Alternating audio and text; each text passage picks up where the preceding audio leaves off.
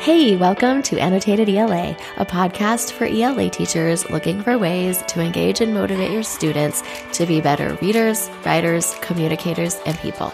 I'm your host, Melissa, a classroom teacher with 20 years' experience in middle school. Join me right here each week for practical tips, stories, inspiration, and actionable strategies to use in your classroom, and some laughs. Are you ready? Let's get to it. Hey, friends, welcome to another episode of Annotated ELA. Are you looking for activities that will help engage students in a meaningful and productive way? Any time of the year, but especially when we've got those few weeks between breaks if you're in the States. Today, we are exploring explore boards, escape rooms, and choice boards. And while I'm sure that you've heard of all of them and probably tried them, I think sometimes we can get in a rut. I know I have with choice boards. So let's talk about some ways that we can use these with our students to keep them engaged, put all of the work and the learning on them, and help us cruise through a unit. First up are explore boards. Explore boards are visual displays or interactive stations where students explore and engage with different topics or learning materials independently.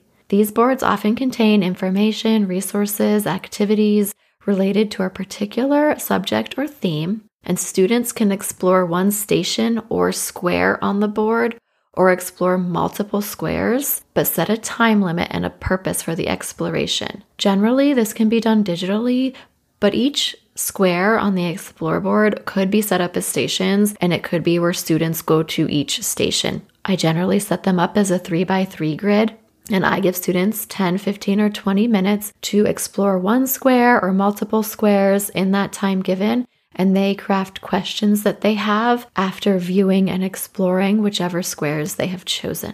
But teachers can create explore boards in any way for anything. Here are some examples of what could be done for the ELA classroom. Explore boards can be used to engage students with literary elements, building background knowledge, writing techniques, author or genre studies. There are so many ways that explore boards could be used. Some specific examples might include a literary elements board where you create squares for different literary elements like plot, setting, character development, symbolism, theme. You get the point.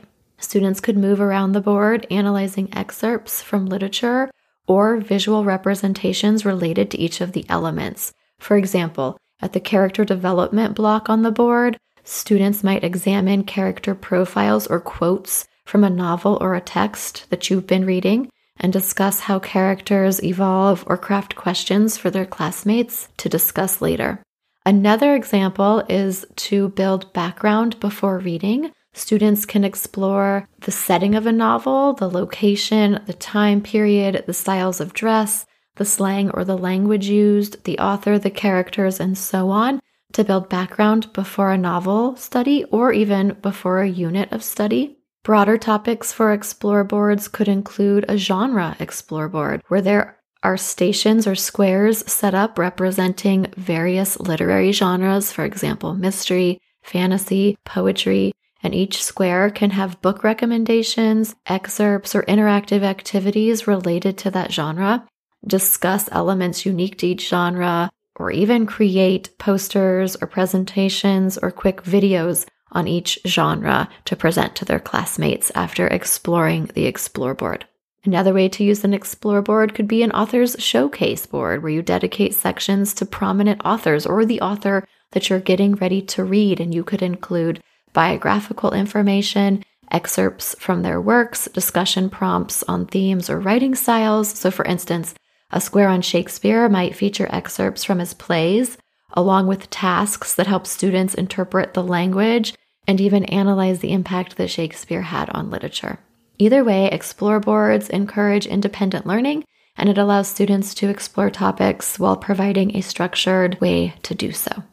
Second are escape rooms. An escape room is a physical or digital game where players or students solve puzzles, riddles, or challenges within a set time frame to quote unquote escape and reach a specific goal. Escape rooms can be aligned with standards, curriculum, units of study, very similar to explore boards, but students are solving puzzles.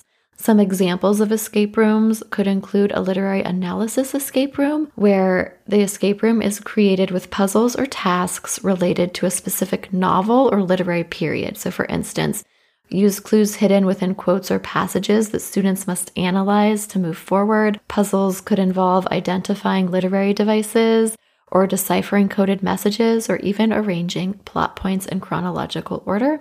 A vocabulary escape room could be created designing puzzles around vocabulary acquisition. So students could solve word puzzles, determine context clues, or synonym antonym challenges to unlock clues. These puzzles can be related to vocabulary from the current reading, from a unit of study, or just vocabulary words that students need to have to be successful. Finally, there could be a grammar or writing escape room where puzzles are crafted or challenges are created that focus on grammar rules, sentence structure, or writing techniques. Students might have to correct sentences, identify errors, or rearrange sentences to form coherent paragraphs.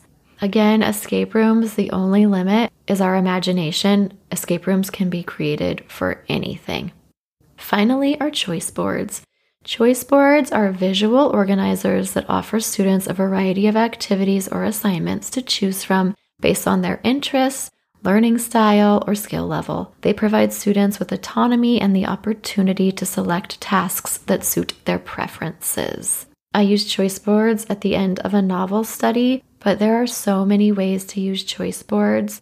I just really like to use them as a reading response choice because it includes many standards and skills if I do it at the end of a novel. Because not only is it asking students to be able to read and comprehend, but to write, plan, speak, and listen. And here are some ways or some activities that I have included on choice boards.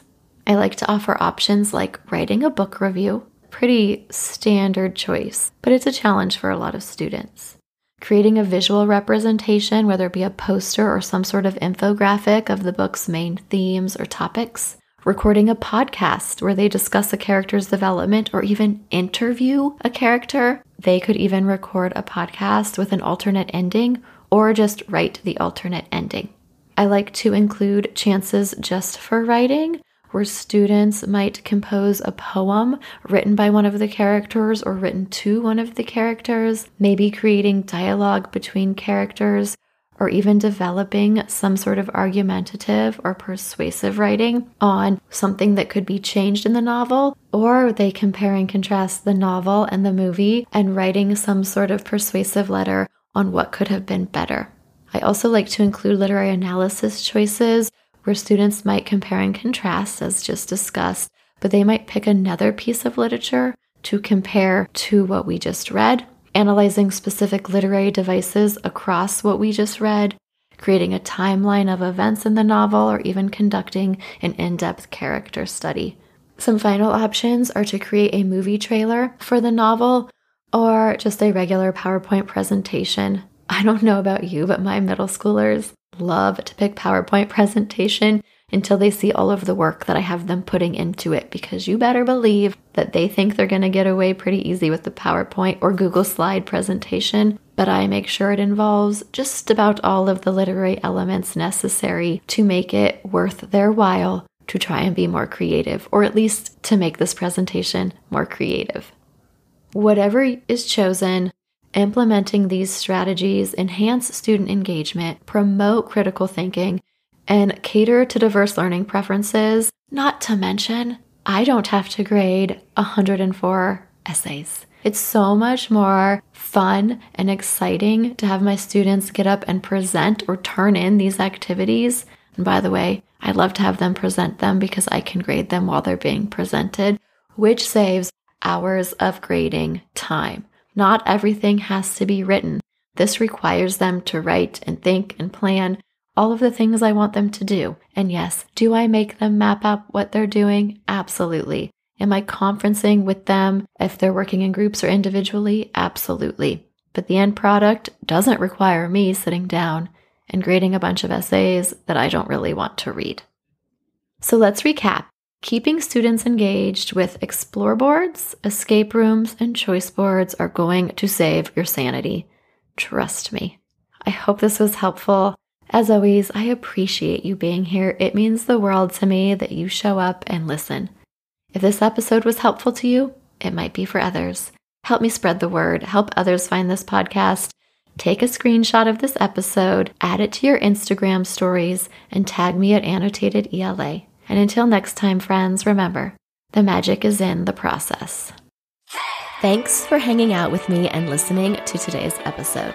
For more support with all things ELA, visit my free resource page on my website at annotatedela.com slash free.